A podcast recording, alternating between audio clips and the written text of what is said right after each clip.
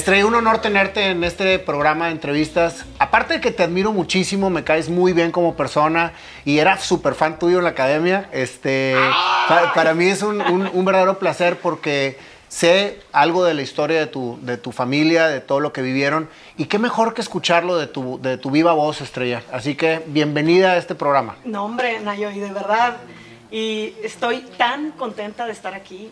De verdad te, te admiro mucho, te aprecio, Muchas porque gracias. te conozco nada más por teléfono, hasta ahorita tuve el gusto de verte. Sí. Y te quería abrazar y no pude, pero bueno, Por la pandemia. Por la pandemia, Bueno, pero pero, muy pero es un abrazo muy Sí. afectuoso de energía, definitivamente. Es correcto. Oye, Estrella, a ver, esta- este tipo de entrevista que yo hago es una entrevista más en una charla de amigos. Yo quiero, yo quiero escuchar la historia de Estrella, o sea, la, la parte de tu vida, desde tu niñez. O sea, yo, Ok. yo insisto mucho en que la niñez es la conexión de todo lo que viene después. Ok. Entonces, este, para mí es muy importante que me platiques tu historia, ok, te platico desde chiquita. desde chiquita. Mira, eh, bueno, yo nací en una familia, yo soy la más chica de cuatro hermanos, somos cuatro hermanos, soy la más chica, nací aquí en Monterrey. Y bueno, los- eh, mis tres hermanos más grandes son hombres, yo soy la única mujer, eh, la consentida de mi papá. Y a lo mejor este, quien, quien luego no le- les hizo la vida tan agradable a mis hermanos, porque pues era la consentida, pero al final de cuentas se divertían mucho conmigo. Yo fui una niña muy feliz, muy feliz, Nayo. O sea, eh, desde chiquita este, siempre fui muy libre, me dejaron ser libre, me dejaron jugar, me dejaron rasparme, me dejaron ensuciarme todo el día en la calle. Y en aquellos tiempos donde podía uno salir a la calle a jugar con los 20 niños más que había en la cuadra, eso, eso fue lo que yo viví. Y también, este, pues me gustaba mucho estar con mi papá, pues porque yo era su, su reina, imagínate cómo me trataba. Y desde chiquita tuve una cercanía bastante fuerte con el mundo de la lucha libre. Por eso, yo los, llegaba el sábado y yo le decía a mi papá, "¡Ah! llévame contigo, llévame contigo. y pobre, hasta ahora que, que ya crecí, digo, pobre de mi mamá. Tu papá fue luchador. Sí, mi papá fue Digo, ya lo luchador. sabía, pero lo tengo que preguntar así como que... claro. Sí. Y yo también te platico como si ya supieras, ¿verdad? Sí. Mi papá fue luchador. Mi abuelo fue luchador. De los primeros luchadores de, de- de México, de, los, de, la libre, de la lucha libre mexicana. La primer pelea del santo es contra mi abuelo. Wow. En, el, en, en aquellos tiempos donde este, realmente la lucha, digo, la, época de oro de la lucha libre, ¿no? Y bueno, pues obviamente mi papá, eh, al seguir los pasos de su papá, de mi abuelo, en contra de mi abuelo, porque mi papá, mi abuelo no quería. No quería que tu papá fuera luchador. Y mi papá, bueno, siguió en la lucha libre. Y, el- el- y la, y la época de mayor éxito de mi papá no la viví yo, la vivieron mis hermanos más grandes. Eh, pero como quiera a mí me tocó la parte del empresario, empresario de lucha libre, empresario de espectáculos. Y entonces los fines de semana yo me moría de ganas de irme porque pues mi papá me compraba dulces y yo corría por toda la arena y si no había un baile había lucha y, y veía cómo salían este, las carteleras y volanteaban y yo me divertía muchísimo. Y ahora yo entiendo que mi mamá pues se preocupaba, pues su hija en la arena todo el día, ¿no? La única niña. la niña en la arena, pero... Y yo siempre regresaba a mi casa cantando con mi papá. Fíjate cómo va conectando todo. ¡Y! Mira, Y no me doy cuenta. Sí, me regresaba cantando canciones de Juan Gabriel. Mi papá era muy bohemio. Era luchador y tenía las manos así, de, de- de- de los trancazos, de cicatrices, pero tocaba el piano, tocaba la guitarra. Y no he conocido hasta el momento a alguien que cante las canciones con tanto sentimiento. Cada palabra que decía mi papá Era. era, era con sentimiento. No, todos los días había show en mi casa. Salíamos de las luchas, llegaban todos los luchadores, cantantes, bailarinas y carne asada en la casa. Y, papá hacía su show porque ahí es donde cantaba, en, en el escenario de la casa. ¿no? Y todos le aplaudían. Creciste en un ambiente muy bohemio. Muy bohemio, muy, muy bohemio. Tan bohemio que mi mamá nos metió, nos metió a la escuela a mi hermano el más chico, que es más grande que yo, este, y a mí en la tarde. Porque era tanta fiesta en la casa que Nos tocaba la escuela en la tarde, mejor. ¿Verdad? Y también mucho deporte. Se divertían mis hermanos conmigo, tanto que, que me, me ponían a hacer cosas de hombres.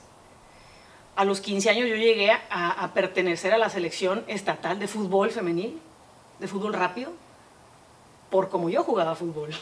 O sea, y te- te- eres muy futbolera. Sí, la verdad es que ya no juego desde hace mucho y ya casi no lo veo, pero, pero imagínate llegar hasta allá, nada más por el chistecito de mis hermanos, ahora le agarra el balón. No, no, no, domínala bien. No, no, no, ahora contra mi amigo. Así. A los ocho años, mi hermano, llegaba mi hermano. O sea, eras como que la diversión. Mira cómo juega la niña. Sí, y te sí. va a poner la friega no, la niña. Y, ya- y entendí, el otro me entrenaba. Tengo un hermano que se llama Fausto, me entrenaba. Este, a ver, domínala. Yo llegué a dominar la pelota hasta que, me, hasta que se me cansaban las piernas. O sea, no porque se me caía la pelota, sino hasta que se me cansaban las piernas. Entonces llegaba a la secundaria mi hermano y le llegaba con un amigo y le decía, vamos a competir, ándale, vamos a competir en el fútbol. Este, pero primero tú contra mi hermana. Estrella, ven. Y salía yo bien chiquilla. Y el, y el chavo pues se reía como que, pues esto es chiste, ¿no? Primero tú, le decía a su amigo. Y su amigo hacía, no sé, 20. Ahora tú. Y mm, 20, y 30, y 40, y 50. Y así el amigo. Se divertían conmigo. Entonces aprendí muchas cosas de, de los hombres. ¿Qué tal tu seguridad en ti misma ante todo lo que vivías? Imagínate con un padre amoroso que te llevaba a todos lados. Una hija entre tres varones Sí. y que a final de cuentas eres la que, la que más conectabas con tu papá porque andabas con él para todos lados. Los hermanos que te, que te hacen que, que siempre estés brillando en el sentido de lo que haces bien. Fíjate cómo es eso una parte tan importante en la persona que eres ahora, que poco a poco me lo vas a ir platicando.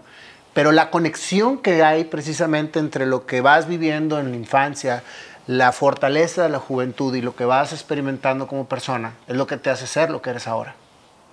Hombre, Nayo, te pasas. Yo voy a salir aquí súper coachada.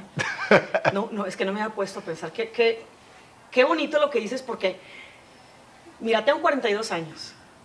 Tengo una niña de 5 años. Ya entendí, como cuando te decía algo tu mamá o tu abuelo o tu tía y tú, ay, sí, empiezas a pensar otro tipo de cosas. Y sí, efectivamente me sentí siempre bien protegida. Hasta la fecha me siento muy segura.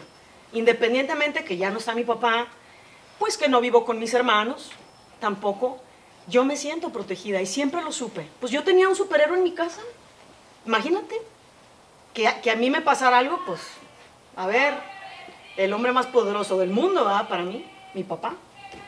Y si no mi papá, pues está mi hermano que es bien mendigo y que, que ni me toquen porque hasta la fecha me siento muy segura y creo que aprendí mucho también a relacionarme muy bien con los hombres y, y a entender también, porque luego, luego platico con mis amigas, eh, este, para mí los hombres no son iguales, para mí hay una gama tan diferente de los hombres que está el amoroso, está el mendigo, está el que engaña y está el que no, y está el llorón y está, hay de todo, ¿no? Vi con- viví con, con muchos hombres, ¿no? Los amigos de mis hermanos también. ¿no? ¿Qué pasa después de esa infancia tan hermosa que tuviste, después de esa juventud llena de fuerza? ¿Qué estudias, Estrella? Ahí fue una cosa complicada. Este, yo siempre fui la, mm, fui, siempre fui de la, de la escuela a la que se sacaba los primeros lugares, siempre, desde la primaria, secundaria, y en la prepa ahí me, me- me agarró lo que luego a muchos nos agarra, que, no sé, me convertí en otra persona, no entraba al salón y demás. Entonces batallé un poco en saber... ¿Te volviste rebelde? Sí, ¿Por qué? no sé, ¿sabes? Bueno, no ahorita que me preguntas. Pues muy probablemente, este, yo creo que no me sentía después ya querida, ¿no? Yo estaba, yo empecé a engordar mucho, yo empecé a engordar y luego fui como la niña que no la pelaban, sus hermanos. O sea, se transformó ese apoyo, esa admiración, esa conexión. Era la gorda, la que comía galletas, la maleducada, la, la desmadrosa, y, y- y- y duró mucho tiempo y se fue a otros niveles. ¿Y ¿eh? por qué crees que se, que se hizo ese cambio? ¿Qué fue lo que sucedió en tu familia que iba creciendo de una manera muy estructurada, muy fuerte, y de repente hay un cambio y empieza un camino diferente? Y Estrella lo empieza a vivir y empieza precisamente a sufrir esas consecuencias Entonces, ¿dónde está? Fíjate que ahorita me pongo a pensar y no, lo, no logro encontrar ese, ese momento, pero sí, pues fue cuando empecé a bajar las calificaciones, ¿no? De ahí, pero no, no, no entiendo por qué las empecé a ¿Qué bajar. pasó con tu papá en ese momento? Ya había problemas, siempre hubo problemas con mis papás, siempre hubo problemas con mis papás, toda la vida, o sea, eh, los- yo los vi peleando mucho, ¿no?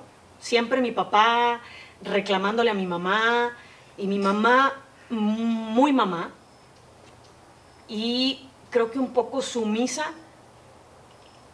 Ahora entiendo que por el hecho de proteger un poquito más, de decir, bueno, pero pues para cuidar a mis hijos, ¿no? De hecho, me acuerdo mucho que mi mamá me dijo, tú tienes que prepararte, tú tienes que tener lo tuyo, tú tienes que estudiar, porque si te toca un borracho, a la hora que tú quieras dejarlo, te vas. No, porque tú tienes lo tuyo. Y se me quedó. Yo creo. ¿Por qué crees que te decía eso tu mamá? Pues para no vivir lo que ella vivía. ¿Tu papá era borracho? Borrachísimo y medio. mi papá era alcohólico. Mi papá era... Mi papá era alcohólico. Mi papá, este... Con razón, sí, claro, con razón mi mamá se preocupaba más de irme yo a las luchas, porque siempre que veníamos, venía con mi papá, este, borrachísimo, pero jamás lo vi hacer de medio así, jamás. Jamás, yo no sé cómo le hacía, ahora que ya he tomado algunas veces, yo no sé cómo controlaba eso, siempre estaba entero. Entonces, este, yo creo que a lo mejor por ahí venía, venía la cosa, ¿no? Bueno, se empezó, poco a poco mi papá fue perdiendo todo, tanto su éxito como sus ingresos, dejó de ser el rey del chachachá, el del poder, y yo creo que se empezó a generar una bola ahí de, de angustia y desesperación entre la familia porque cada vez teníamos menos, menos, menos, menos, menos, menos. menos. Y aparte yo la más chica y me tocó menos, pero menos, ¿eh, Nayo? O sea, yo me aventé unas rudísimas. Yo no, yo no pude ir a la graduación de, de mi prepa porque yo no, yo no tenía dinero para comprarme ropa. Y si me quería poner algo, pues me tocaba ponerme el traje de Beto, o el de Fausto, o el de Fabe, pues cómo no, entonces no puedo ir, ¿verdad? Muchas cosas, y yo creo que fue una rebeldía por eso, por, la, por las carencias. Yo creo que por las carencias. Y pues ahora burra, fíjate, no entraba a la escuela, pues ahora ni beca tenía. Ahora te explicas por qué empezó precisamente ese cambio, de que poco a poco fue cambiando estrella, llenándose de situaciones alrededor que a lo mejor no estabas controlando. Sí, claro. ¿Y qué sucede? Que cambia precisamente ese entorno y tú vas trazando el camino nuevo, que es a lo mejor lo que mucha gente no entendemos. Sí, claro. Ibas en caballo de molienda, sí, perfectamente todo bien, y de repente se empieza a desmoronar todo tu castillo y te empiezas a ir precisamente y tú misma empiezas a trazar ese choque hacia tu alrededor. Sí.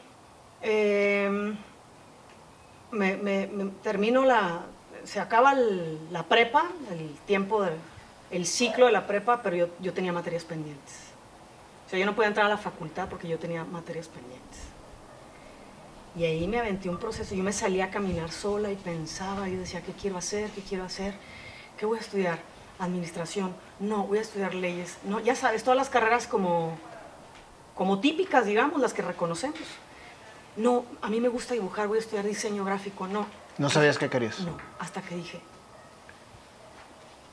¿qué carrera es la que si yo estudiara, todos los días me levantaría feliz para ir a la escuela y hacer tareas? ¿Cuál es? Un poquito antes, un poquito de tiempo antes, mi hermano Humberto, que tenía, él es cantante de ópera y tenía un grupo y todos los días había fiesta en la casa y ensayos y demás, se había ido a vivir a España. Entonces la música se, se apagó en la casa. Este, dije, yo sería feliz si yo estudio música. Y me puse a estudiar música. Entonces me puse a trabajar para conseguir dinero para estudiar música.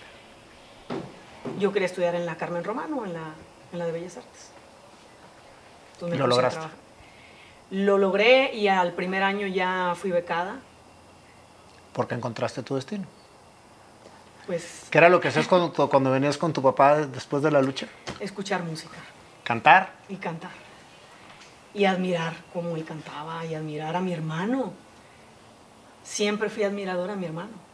De hecho, yo me metí a estudiar guitarra Porque mi sueño en ese momento era ser la guitarrista de mi hermano. Yo soñaba con, con que mi hermano se hiciera famoso. Yo decía, ¿qué tengo que hacer para que Beto sea famoso? Fíjate. Empezó otra vez a trazarse tu camino. ¿Quién terminó siendo la famosa? Yo. Eso es precisamente lo que vamos logrando cuando entendemos hacia dónde nos toca caminar. Y a veces nos tardamos mucho. Por eso me gusta mucho empezar estas entrevistas con la, con la infancia, porque ahí es donde empieza a conectar todo. O sea, lo que tú viviste en la infancia, que era precisamente el andar corriendo en la arena, este, el estar en la lucha libre y el estar este, rodeado de farándula, de, de cantantes, bailarines, etcétera, el haber visto a tu hermano, precisamente, que también alcanzó la fama. O sea, yo creo que lograste todos los objetivos en el sentido de lo que tú querías, y no precisamente porque tú estabas al lado, sino porque cada quien tenía su camino y cada quien trazó su destino. Y finalmente hicieron lo que les apasionaba. Que esa, esa es una de las cosas que yo más me encanta transmitir. O sea, haz lo que te apasiona. Y la pasión siempre va a estar a tu lado haciendo que las cosas sucedan. Yo les decía que la felicidad para mí es cíclica y la pasión es permanente. ¿Sí? Tú puedes estar feliz en este momento y al día siguiente puedes estar triste, pero vas a seguir haciendo lo que te apasiona. Entonces ahí está precisamente la esencia de lo que venimos a hacer al mundo. Es correcto. No, no, no lo había pensado de, pues de esta manera, pero sí, efectivamente uno se va, se va trazando el camino, va, van sucediendo las cosas que vas provocando, ¿no? ¿Qué sucede después de que terminas tu carrera? Porque empiezas tu carrera en la Carmen Romano y había muchas cosas en tu cabeza. No, ahí, ahí sucede la peor parte de mi vida. 1998, si mal no recuerdo, empiezo yo a estudiar, yo, yo estaba estudiando la licenciatura en ejecución de guitarra y con trabajo. O sea, con mucho trabajo, pero el contrabajo. con mucho trabajo el Así, contrabajo. Licenciatura en guitarra y contrabajo. Sí. Música clásica, ¿no? Entonces, ya estábamos en un momento en la casa donde eh, mi papá ya viejo, imagínate el luchador, el luchador físicamente, pues envejece mucho. Está golpeado. Eh, eh, por, te digo porque yo veo a gente que la edad de mi papá, antes de que muriera, y los veo mucho mejor. Digo, ¿por qué? Pues entre que, entre que a lo mejor no le entraban duro al, al, al, al chupirul este, los golpes. Entonces mi papá, este, que vendía pollos con el amigo de no sé quién y que luego sin dinero, mi mamá acabada y se enfermaron de cáncer los dos al mismo tiempo, a una semana de diferencia. Yo quería estudiar música porque es lo que yo amaba, pero mi sueño era cantar y, y, sacarlos de trabajar y no lo cumplí.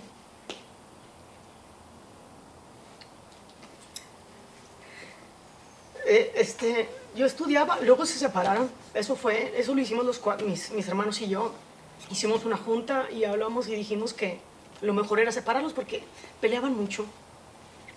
Los separamos y parecían novios. O sea, no, no, pasó ni un mes que, y voy por ti, y ahora cenamos en mi casa, y luego cenamos en la tuya. Y este, dos se fueron a vivir con mi papá, dos se, fueron, dos se fueron a vivir con mi mamá, y dos nos quedamos con mi papá. Yo me quedé con mi papá porque yo dije, creo que mi mamá es más inteligente. Y podría entender que yo me quede con mi papá. Pero si yo me voy con mi mamá, a mi papá se le acaba la vida. ¿Seguiste siendo su niña? Siempre. Entonces, este, mi papá habló conmigo, luego, luego me dijo, quiero que te quede claro algo, que el amor de mi vida es tu mamá y yo no quiero otra mujer. Entonces, tú tranquila, vamos a estar aquí tú y yo. Y mi hermano el mayor, que se la pasa viajando por todos lados hasta la fecha, entonces vivíamos mi hermano el mayor, yo la más chica y mi papá. Y los otros dos con mi mamá. Y pues Beto nunca estaba. Entonces me la pasaba yo con mi papá. Y estudié la música tres años nada más. Yo no acabé mi carrera. Se enfermaron de cáncer mis papás. Mi papá duró tres meses enfermo, mi mamá siete meses más que mi papá. Murió mi mamá y se acabó. Se me acabó la vida. ¿Se te acabó la vida o empezó tu vida? Gracias. Gracias. Gracias por decirme eso, porque, pues sí, claro, empecé una nueva vida. Nueva desde los ángulos que quieras. Me dicen, fíjate, parecen, bueno, mucha gente me dice y, veo que lo notan así como, como si yo fuera una mujer de piedra y demás. No, no, yo no soy de piedra, soy el pollo más este, frágil que existe. Pero tuve que salir adelante. ¿Cuándo fallece tu papá? Mi papá fallece el 31 de agosto del 2001 y mi mamá el 7 de abril del 2002. Fue un proceso tremendamente fuerte para, para mí y para mis hermanos. Se te fueron los dos en muy poco tiempo. No, y ver cómo se consumían. Ellos ya no se volvieron a ver. No, nosotros no dejamos que ellos se vieran porque ya estaban muy flacos. Dos de mis hermanos este, se quedaron trabajando y dos tuvimos que dejar de trabajar. Yo trabajaba a escondidas de mi papá porque él me dijo, te voy a dejar estudiar música, pero no te quiero ver cantando en bares. Entonces, pues yo para ganar dinero me conseguí un trabajo en un museo y cantaba en la tarde. Entonces yo le decía que estaba en la escuela. Yo dejé de trabajar eh, y mi hermano el más grande, más o menos, y los que seguían este, trabajando uno desde casa, e-, era Fausto y, y, y también tenía que salir. Pero vivimos muchas historias. Y una de ellas te lo voy a platicar. estaba cantando mi hermano Beto en un, en un, café, en el café donde yo cantaba, yo dejé de cantar. Él empezó a cantar ahí solo con su guitarra. Mi papá ya había fallecido y mi mamá se le cayó a mi hermano que estaba recién operado. Fausto estaba recién operado de, de la cadera estaban los dos en el piso.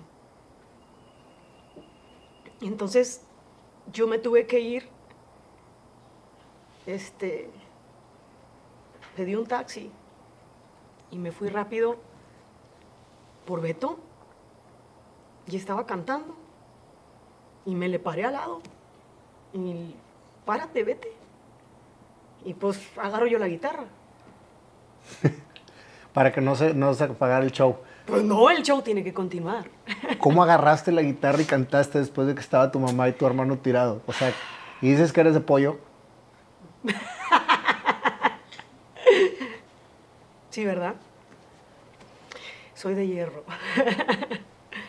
No, déjate de eso. Yo nunca había cantado sola con la guitarra. O sea, en el grupo donde yo cantaba, sí tocaba, pero con el grupo. O sea, no estaba acostumbrada a hacerme, ya sabes, un show yo sola con mi guitarra. Y pues ahí me lo inventé. ¿Cuánto te falta? Le dije, no, pues no me acuerdo, 20 minutos. Dije, ah, son como seis canciones, vámonos. Tremendamente fuerte, con pocos ingresos, con muchas carencias, 40 grados en Monterrey y el refrigerador este, descompuesto. Muchas historias. Y entonces muere mi papá en agosto y fuimos a enterrar a mi papá y a regresar en friega con mi mamá, a cuidarla, a atenderla. Y nosotros dijimos, no le vamos a decir nada a mi mamá. Pues es mi mamá, ¿cómo no se va a dar cuenta? Claro. Apenas entramos al cuarto y estaba así. Y nos dijo así, ¿tu papá? Sí. Ok.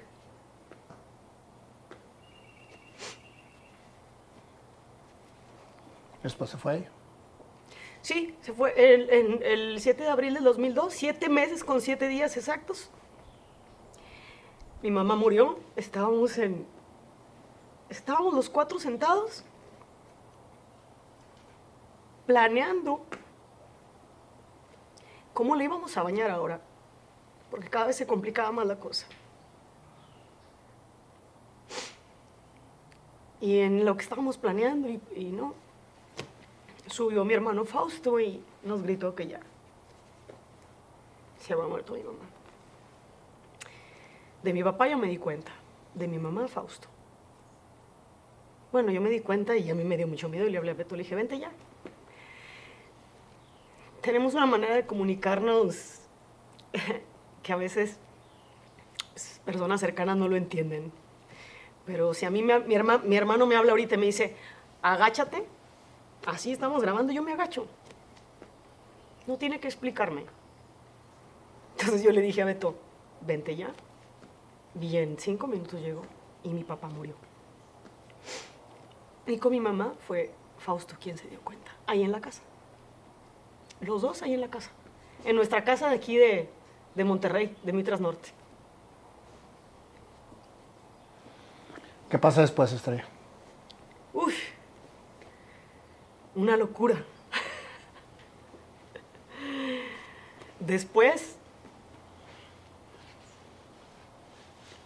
tres meses exacto, 7 de julio del 2002, estoy cantando en Televisión Nacional, a fuego lento, con Víctor García, En la academia. en la academia. ¿Cómo llegas a la academia? ¿Cómo llego a la academia? Dijimos que es plática entre amigos, ¿verdad? No voy a pensar que, que nos está escuchando todo el mundo. No, no, ¿cómo crees? Ah. Definitivamente. Te estoy hablando entre amigos desde hace rato. Yo lo sé y te lo agradezco muchísimo, porque de eso se trata.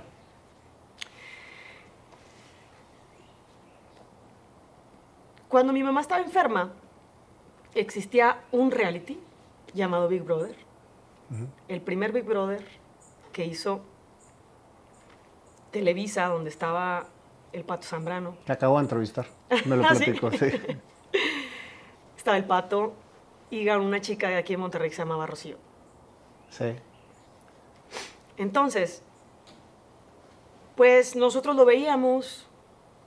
En, en la casa ya no había horarios, con eso de que las medicinas cada hora y media y que si el sodio y que si ya no sé cuántas cosas. Yo, yo ya era enfermera, yo ya... Todos veíamos eso. Entonces, un día ya, ya, ya habían muerto mis papás. Me dice mi hermano Fausto, oye, va a haber un casting para un reality show igualito que el de Big Brother, pero de cantantes. Y yo le dije, pues lo vemos, claro. Si nos echamos todo Big Brother, que no nos echemos el de los cantantes. Claro, ¿cuándo empieza? Verlo, o sea. Sí, le dije así, pues lo vemos. Me dijo, no, espérate, ¿cómo que lo vemos? Me dice, ¿por qué no vas al casting? Le dije, pues porque es de cantantes. Yo soy guitarrista. Este,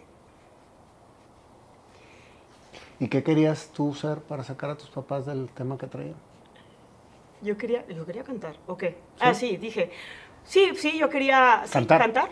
Sí, tienes razón. Mira, ya ves. Qué bueno que vine, ya ves. Ya me, ya me expliqué qué hice. bueno, sí. Entonces, yo en ese tiempo yo tenía un novio que también cantaba. ¿Seguías siendo gordita? ¿Quién? ¿Tú? No. No, no, no. Yo estaba flaca, ojerosa, cansada y sin ilusiones. Ok. Y era un palo.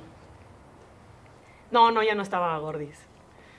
Entonces, este, me dice, salte de aquí, estás muy deprimida, vámonos. Fíjate, yo no sabía de qué, de qué, de qué me estaba hablando, pero me dijo, vámonos, te voy a llevar a un lugar para que conozcas gente que hace lo mismo que tú, música. Agarra el, agarra el teléfono, el celular no, agarra el teléfono y marca tal número y luego le picas al 2 o no sé qué. Y era así. para no sé qué, darte de alta, si eres de no sé qué, dale el número 2. Sí, lo que me dijeron.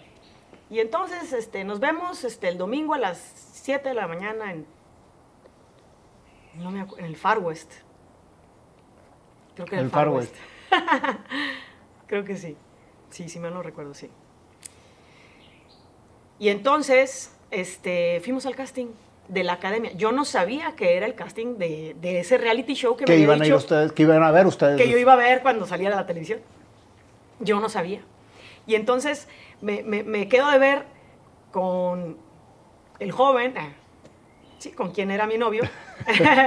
me quedo de, de, ver en el metro, en donde se cruzaba el metro de arriba con el metro de abajo. En Félix Gómez y Universidad. Sí, yo no sabía, era la primera vez que yo iba ahí.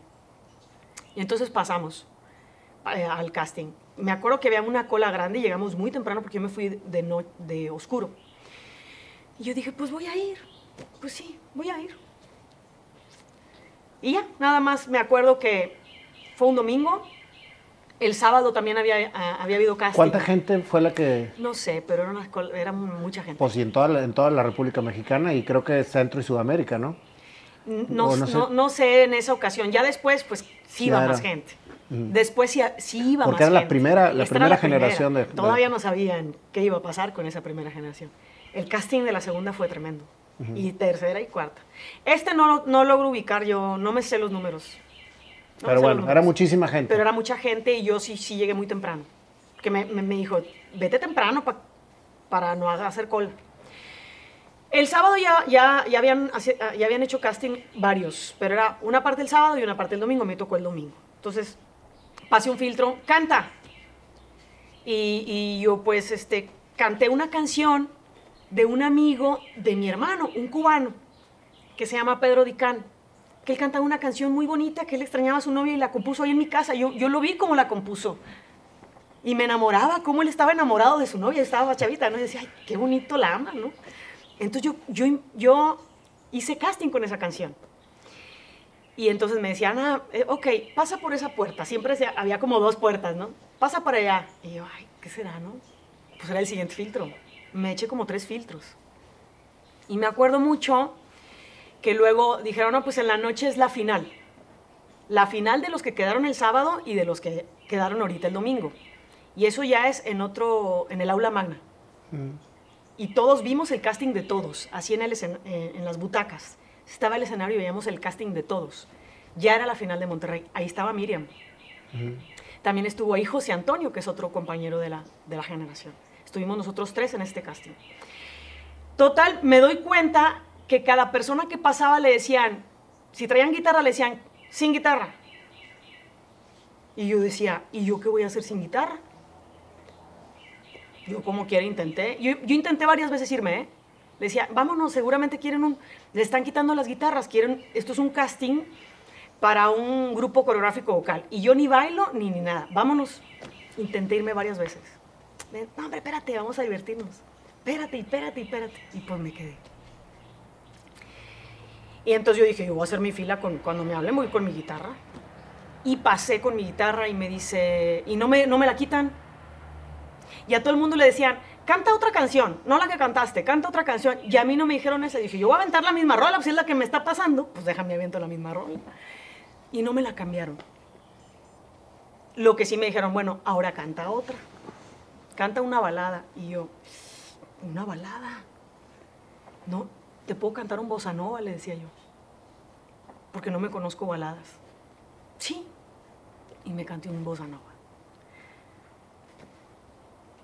Total, ya nada más dicen, los finalistas de Monterrey son tal y tal y tal y tal, y éramos como 15 de Monterrey. Así quedó. Ya para ese momento ya supe que era, que era el reality show del que me hablaba mi hermano. Y en la noche le dije, ¿a dónde crees que fui? Nomás para que te eches un quemón. Ya soy finalista en Monterrey. Yo ya estaba por bien servida, ¿eh? O sea, para mí había sido este, hubo un gran logro haber llegado a una final entre cantantes, que yo era guitarrista. ¿No? En mi cabeza, o sea, soy guitarrista, porque ni había acabado mi, mi carrera. Y yo, yo dije, ya me di por bien servida. Y ya, a los pocos días a la semana me preparan una sorpresa porque a todo el mundo, para decirles que estás en la academia, te preparan una sorpresa.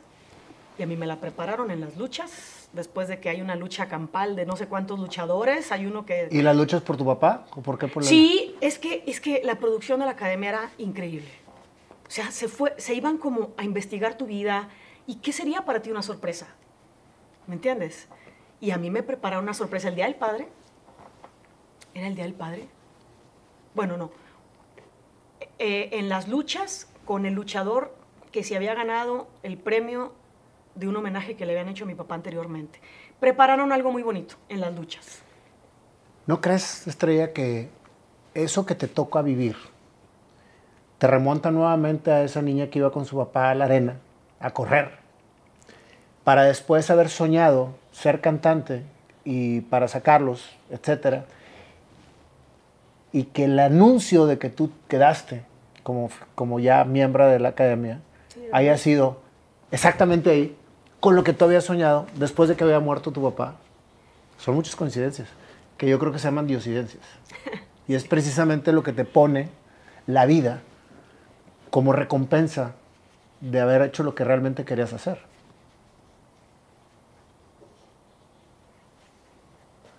Tres meses después de que, de que termina este, la vida de tu madre, estás cantando en el escenario de lo que había soñado hacer. A nivel nacional. Muerta de miedo y de tristeza también. Pero si ves las fotos, yo estoy sonriendo. Porque el show tiene que continuar. Es correcto. Así llegaste a la academia. Así llegué a la academia y yo decía, ¿cómo? Voy a hacer otro casting cuando me, el luchador me dice, así como yo le gané a todos, tú ganaste. y yo, ¿a qué? ¿A qué gané? Que eres de la academia, ¿cuál academia? O sea, sí, ya ganaste. Ahí está el video, es un video que pasa, man. Sí, ganaste. Ya, ¿cómo? O sea, voy a otro casting. No.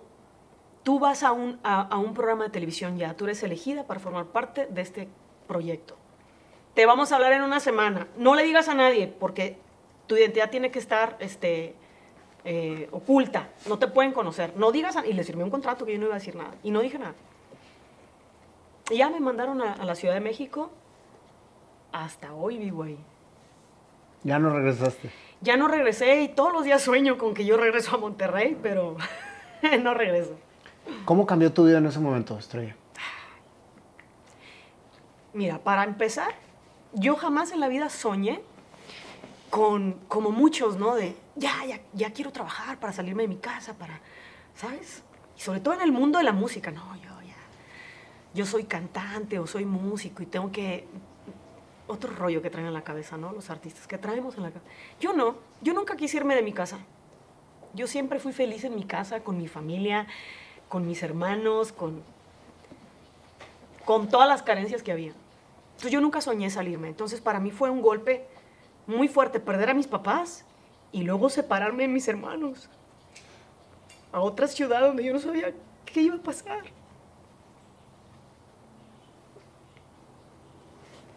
Pero sabía que yo que me tenía que ir. Dije, voy a tomarlo. ¿Por qué no lo voy a tomar? Y aparte con mucho miedo, porque con miedo y aparte de otras cosas. Yo te digo que estudiaba clásico. Los, los clásicos somos mucho de, uy, la música popular no es la buena, o sea, lo, lo, lo, lo bueno es la música clásica. Entonces fue, fue, fue un, fueron gol, fueron, sí, cosas muy complicadas para mí desde todos los aspectos. Desde dejar a mi familia, desde irme a hacer música popular. Después de ser clásica. Después de ser, Después de ser guitarrista y ahora cantar. Exactamente. Si mal no recuerdo, porque yo soy súper fan tuyo y yo era fan de la academia, como te, ya te había platicado, la primera canción que cantaste fue con guitarra, fue la de A Fuego Lento. No, sí, pero no, no fue con guitarra. Después fue era- con- no. ¿Sabes? Entonces la, vol- la volviste a cantar con guitarra, porque yo me acuerdo perfecto tú tocando con guitarra. ¿Sabes qué? Lo que pasa es que cuando toqué la guitarra así como que hubo un impacto fuerte porque, porque era la chava que tocaba bien, fue Ojalá. Ojalá, ojalá, sí Fue Ojalá de. Silvio Rodríguez. Sí, Y a claro. la gente le gustó eso, como que, ah, canijo. Sí, lo sé. ¿Qué era lo que te daba fortaleza, Estrella? O sea, llegas tú completamente desequilibrada porque venías de una pérdida grande, te sacan de tu entorno familiar. Veo que, que, tus hermanos vuelven a conectar con esa estrella que era precisamente el orgullo de la familia a la que le ponían a ser dominadas. Y esa estrella que estuvo precisamente en la etapa de su prepa, este, como que aislada y sola, en el sentido de lo que le estaba tocando vivir, vuelve a conectar. Vuelve a conectar con esos tres hermanos que siempre le habían dado la fortaleza y le habían dado también esa seguridad para que lograras hacer las cosas. Y quien te incitó a entrar a la academia fue uno de tus hermanos. Sí, el que no se dedica a nada de esto, por cierto. El que no se dedica a nada de eso. ¿Qué era lo que te fortalecía en ese momento? Ay, no, yo no sé. Yo creo que lo que me fortaleciera, si mi sueño era darle algo a mis papás y no están, no, no tengo otro sueño. Ahorita, una vez estando ahí dentro dije, muy bien, qué bueno que estoy aquí. Porque quiero que brille mi hermano. Si yo soy un camino para que él lo haga, eso es lo que yo pensaba. Siempre pensando en, mi hermano, en mis hermanos, siempre fue en mis hermanos. Qué bueno que me va bien por mis hermanos. Qué bueno que siempre fue así. Mucho tiempo fue así. E, eso es lo que me levantaba. Qué bueno que, se sientan orgullosos mis hermanos cada fin de semana que cantábamos, cada domingo, la producción llevaba a un representante de cada familia de cada uno de nosotros. Yo no lo sabía. Yo nada más salía a cantar y de repente me aparecía Fabej. Y yo, uy, empezaba a llorar y llorar. Y al siguiente fin de semana me aparecía Fausto y yo empezaba a llorar y llorar. Hasta como el quinto concierto dije, ah, mira, estos siempre van a venir. Qué padre, ¿no? Este. Sí, creo que me volví en el, orgullo de la familia. Pero, pero yo sí hubo, mucho, sí hubo mucho tiempo que realmente sufrí ser la oveja negra de la familia. Sí, sí la sufrí. Sí me sentí... No, es que yo también me inventaba unas fiestas muy buenas. Ellos... Ellos no, ninguno toma, A lo mejor ahora se toman un rompope. toman, ahora a lo mejor toman una copa de vino. Pero ellos nunca fueron los muchachos que se andaban de antro, borloteros. No, no, no, siempre fue, mamá, ahorita vengo. Beto que cantaba, voy a dar una serenata, mamá, ahorita vengo. Llego a tal hora. Y yo agarré un tiempo que, que si andaba bien, pues... ¿No crees que era la imagen de tu papá? Ay, Nayo, ya ves, qué bueno que vine, ya estoy entendiendo muchas cosas. No, y qué bueno que me dices eso, porque yo me llegué a preocupar de mí misma. Cuando, cuando, porque luego llegó otra parte muy fuerte para mí, ¿no? Después de, de no tener nada y cambiar tu vida tan rápido y de repente eres muy famosa y todo el mundo te quiere ver. ¿Qué cambió en ti en ese momento? Hijo. El programa se acabó en diciembre el programa de televisión se acabó en, se acabó en diciembre, pero una de esas me habían expulsado a mí. Y yo sin saber, yo ya estaba firmada por Universal, por cinco discos, yo sin saber. Ya eran negociaciones de la televisora con ellos. Y me llevan a abrir un concierto de Rosana. Obviamente la disquera haciendo conexión, público de estrella, de la academia, de lo que se hacen en los negocios musicales. Hasta ahora lo entiendo. Pero eh, ya no me acuerdo que me preguntaste. ¿Qué, ¿Qué fue lo que cambió en ti? Cuando yo salgo ahí, me dicen, ¿qué necesitas para cantar bien? Siempre me sentí, o sea, para, para dar un gran show aquí, le vas a abrir a Rosana en el Auditorio Nacional. Yo no sabía ni qué era el Auditorio Nacional. Quiero a mis amigos, y me trajeron a mis amigos del grupo con los que yo tocaba y, tocamos en el Auditorio Nacional. Bueno, fui muy feliz. Tengo un cambio de venir de carencias tremendas, de venir pues de ausencias tremendas, de pérdidas fuertes. Yo no entendía por qué lloraban cuando alguien lo expulsaban. Yo decía, por eso lloran, por el expulsado. Pero bueno, lo entendí después. Y de repente empieza a llegar Abundancia. abundancia. Eh, La Navidad la paso en mi casa y tuvimos que cerrar la puerta cuando la Navidad siempre era la puerta abierta. Porque ahora todos los vecinos y los no vecinos Querían ir a... a- no, no querían, fueron a mi casa. Mucha gente. Pero hubo algo bien fuerte que realmente me impactó. Y me lo avisó Héctor Martínez. Héctor Martínez era nuestro director de la escuela. Nos dijo, tengan mucho cuidado, porque él sabía la fama que teníamos y nosotros no, estábamos adentro. Tengan mucho cuidado porque la gente les puede decir que ustedes cambiaron.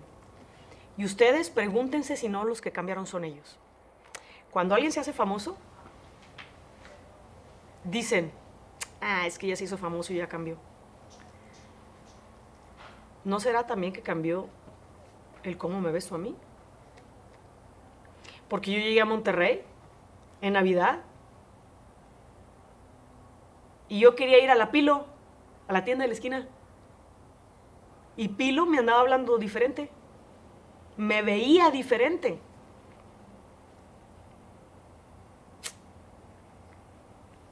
Y yo me quería topar con, pues casi casi que si me daban zape me siguieran dando el zape. ¿Qué onda? ¿No? Y no me estaban viendo así. Fueron muy pocos los que dijeron y los que me hablaron normal y dijeron, ahí viene Estrella, ¿qué onda? Oye, qué chido, ¿cómo te fue? Vente, vamos a cenar.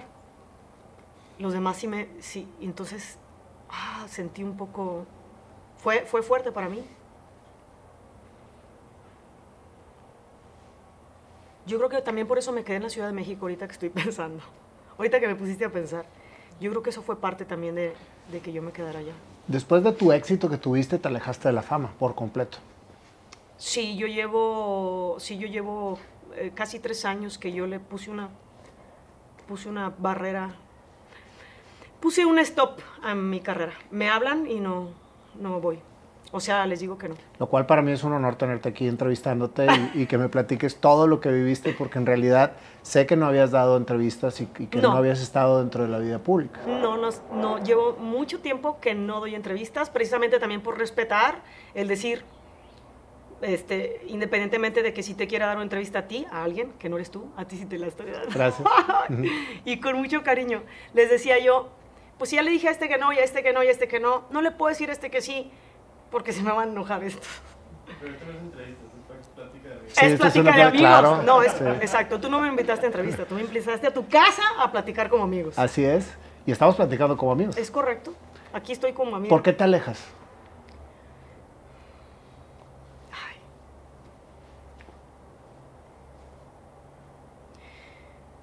Sí, bueno, efectivamente pasaron muchos años donde hay un éxito tremendo con la primera generación, unos tantos proyectos más, un proyecto que, que realmente extraño y adoro mucho y, realmente me, me- pesó no seguir, que era un, proyecto con dos amigas que se nos llamábamos Las Reinas, con Aranza y con Erika, un trío de voces magnífico, dos artistas que admiro demasiado.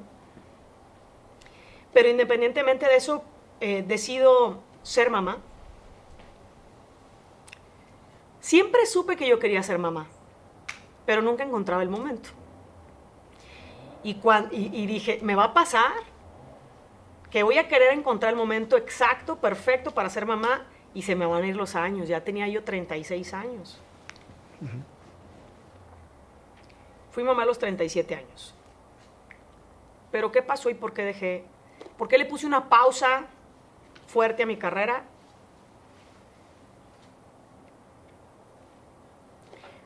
Te voy a hablar de otro tema. En paralelo a mi carrera, yo viví una historia en el tema económico que me di varias veces de topes hasta que me quedé en ceros. Caí en una depresión muy fuerte por no saber manejar el dinero. Y me levanté de esa.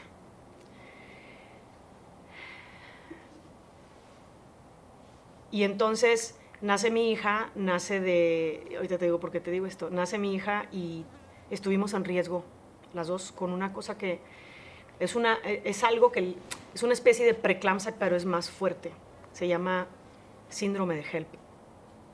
De hecho, una amiga mía murió con su hijita por el síndrome de HELP.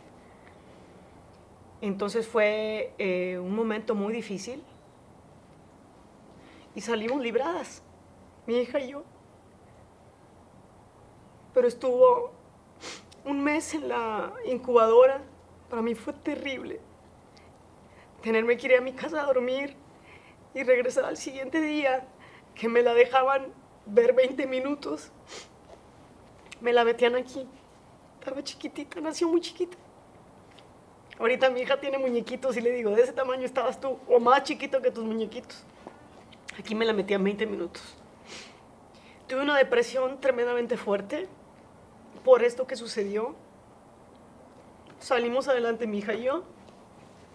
Pero, este, mi marido es músico y viaja mucho. Entonces, eh, yo creo que también la depresión fue por, por, este proceso que, que estuvo muy peligroso, pero también un cambio de vida otra vez tremendo. De ser libre, de viajar, de ir, de hacer lo que me diera la gana. Ahora sí que sin papá y sin mamá, sin, sin a quién tenerle que dar nada, ¿me explico? Hacía yo de mi vida lo que yo quería. Cuando tengo a mi hija, ya no puedo viajar por, el- por este problema y esto, un tiempo. Total, ¿me regalas uno? Ah, no, aquí está, aquí está. Que pensé que lo había perdido.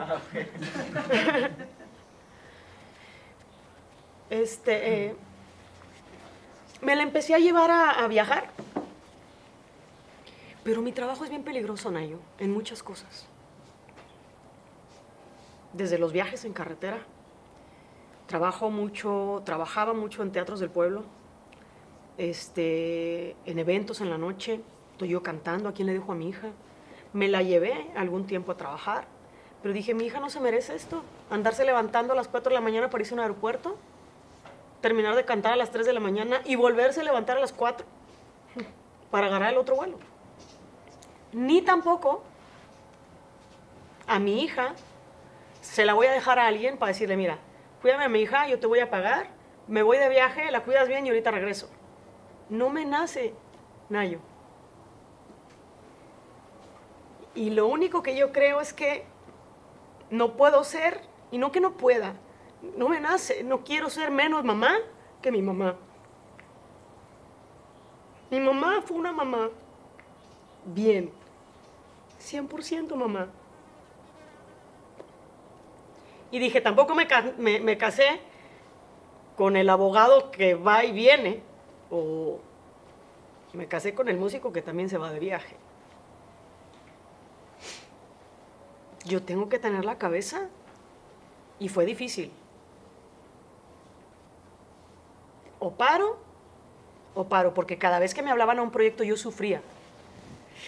Voy, no voy, ¿a qué hora entro? ¿Y a qué hora saldría? ¿Y cómo sería el llamado? Y me hablaron hasta de, Netflix, me, habla, me, habl- me hablaron para, para hacer un, programa un programa piloto.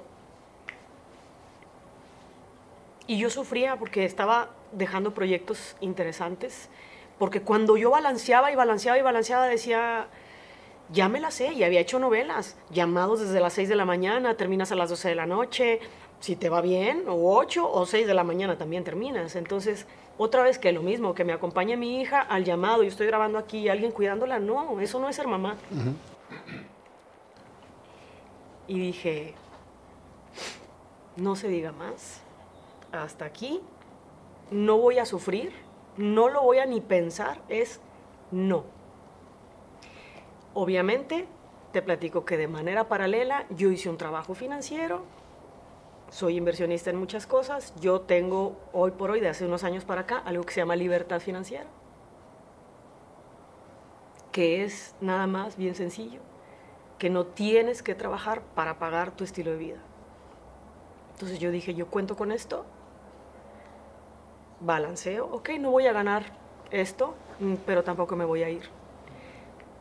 Voy a estar con mi hija, estoy tranquila y vivo tranquila y en su momento haré lo que quiera hacer. Estoy haciendo un hoyo tremendo en mi carrera. Eso me queda claro. ¿Estás satisfecha? El mejor aplauso que tengo en la vida es que mi hija se levanta y sonríe y me dice mamá. Ese es mi aplauso. ¿Te fijaste cómo trazaste tu camino? ¿Cómo fuiste cambiando precisamente el destino? Y cómo todo lo que viviste y todo lo que, lo que pasó en tu historia te hace ser la quien eres ahorita. Sí. Eso es, eso es precisamente, para mí, el éxito. El éxito es una persona que logra hacer lo que le apasiona. Ahorita tu pasión es tu hija. Sí. Aunque tu, tu- tu- tu esencia y todo lo que está alrededor, en el canto, en la música, ahí está. Pero hay que saber separar cada uno de los momentos para cada una de las situaciones que te tocan vivir. Y ahorita te está tocando vivir ser mamá. Y estás recreando la historia que no terminó de ser en tu infancia y en tu juventud en este momento. Entonces, bravo. Eres una mujer exitosa. Quizás mucho más exitosa de la mujer que fuiste en la academia. A la gente nunca se le va a olvidar Estrella Veloz. Y a tu hija nunca se le va a olvidar su mamá presente. Así es. ¿Qué consejo le das a los, a los jóvenes que están viviendo lo que estás viviendo tú ahorita? Porque todo el mundo quiere ser famoso. Ahorita con las redes todos quieren estar este, en, en todos lados. ¿Qué sucede con los sueños de las personas? ¿Qué sucedió con Estrella? ¿Y qué sucede ahorita? ¿Qué consejo les das?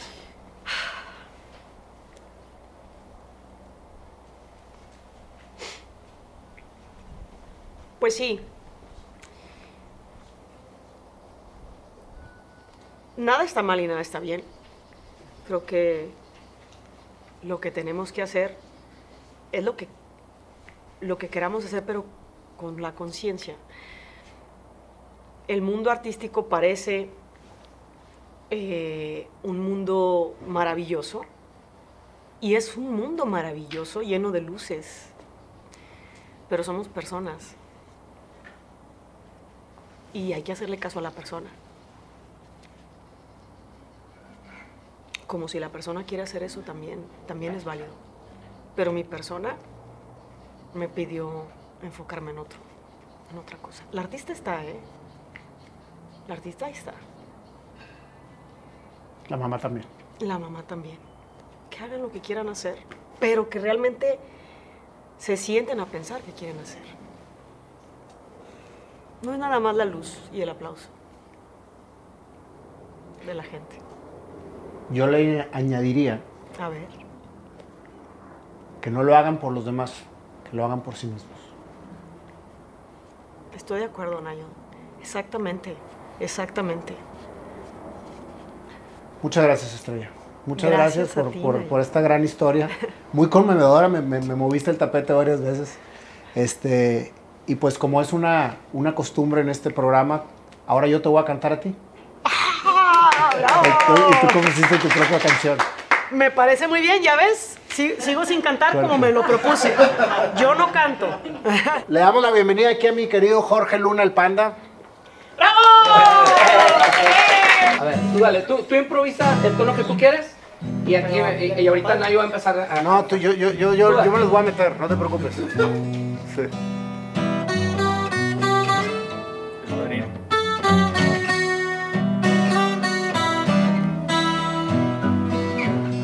Nació una niña en una familia, entre lucha y bohemia ella creció. Su padre, su mayor admiración, contigo de la mano lleva el corazón, corriendo en la arena, disfrutando lo que vive padre y la hija, los hermanos alrededor admirando capacidad de vivir. La pelota dominando con todos a tu lado, admirando lo que hacías, te fortalecía, estrella crecía, tu vida hacía que fuera de maravilla. Ya creció y a la prepa entró. Su familia poco mal estaba. Con un padre que admiraba y que poco a poco se alejaba. Estrella lloraba. Todo cambió, todo cambió. Y Estrella seguía sin rumbo a dónde ir. No sabía qué estudiar, pero soñaba con cantar para su familia sacar. Un buen día, Estrella estaba con sus padres que ya no la ropaban, con sus hermanos fortalecida, volvió otra vez a la vida. La academia llegó, estrella brilló. A los tres meses estaba cantando, disfrutando la felicidad de cantar sin cesar. Fama llegó y estrella cambió. No era ella, sino la gente a su alrededor, anhelando todo lo que sucedió, extrañando estrella lo que ella vivió. En su vida un día todo cambió, su hija llegó. Un nuevo camino estrella trazó con su hija, su mayor inspiración, su marido, su hija ella feliz está. Estrella, oh estrella, Oh, estrella. la vida te enseñó a vivirla siempre con gran pasión. Estrella. Estrella.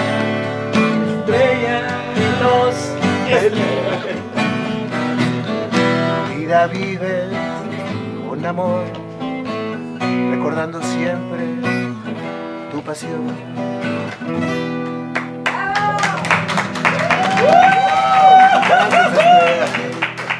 Gracias. Gracias, Estrellita. No, hombre, gracias a ti, Nayo. Algo que se canta con el gracias. corazón, sin tantos timings y tanta armonía, pero finalmente con toda mi admiración. No, muchas gracias. No, Muchas gracias ti. y realmente me has, me has hecho pasar un rato bastante agradable y de verdad jamás dudé en, en- en querer venir aquí contigo y ahorita eh, confirmo que pues que fue una muy buena decisión agarrar un avión, venir, platicar contigo y regresarme porque me llenaste, me llenaste mucho. Te llenaste Gracias. tú. Ok. Oye, qué honor que hayas volado nada más para este momento, para nosotros, después de tres años de no tener una aparición, de, de- de una, una presencia en cámara, de estar fuera de todo, dedicada, dedicada a tu familia. Este, para No, reapareciste es- en la academia, ¿no? Ahora que, que se reencontró la primera generación. Fue 2017. Ah, caray. Sí, no, pero, eh, pero tiene tres años, hace tres Sí. años no te 2010, habías, no habías tenido 2017. entrevista. El último evento este, bien formal fue el Auditorio Nacional. Tienes razón. Sí. Bueno, pues muchas gracias, Estrella. Muchas gracias, Pandita, por habernos Gracias, inspirado en sí, esta gracias. canción. Y Dios te bendiga. De A veras, siempre bienvenida a esta plataforma de, de- de comunicación en donde estas historias es precisamente lo que queremos dejar a la gente que nos sigue. Gracias, Nayo, y a toda tu gente, de verdad, un abrazo, que Dios los bendiga. Muchísimas gracias por todo y por, por, por... Mira ya los callos que traigo, ¿verdad? Ya me pusieron a tocar. Yo creo que esos callos son por tanto hacerle el biberón así. Sí, sí. Gracias. Un aplauso, yo.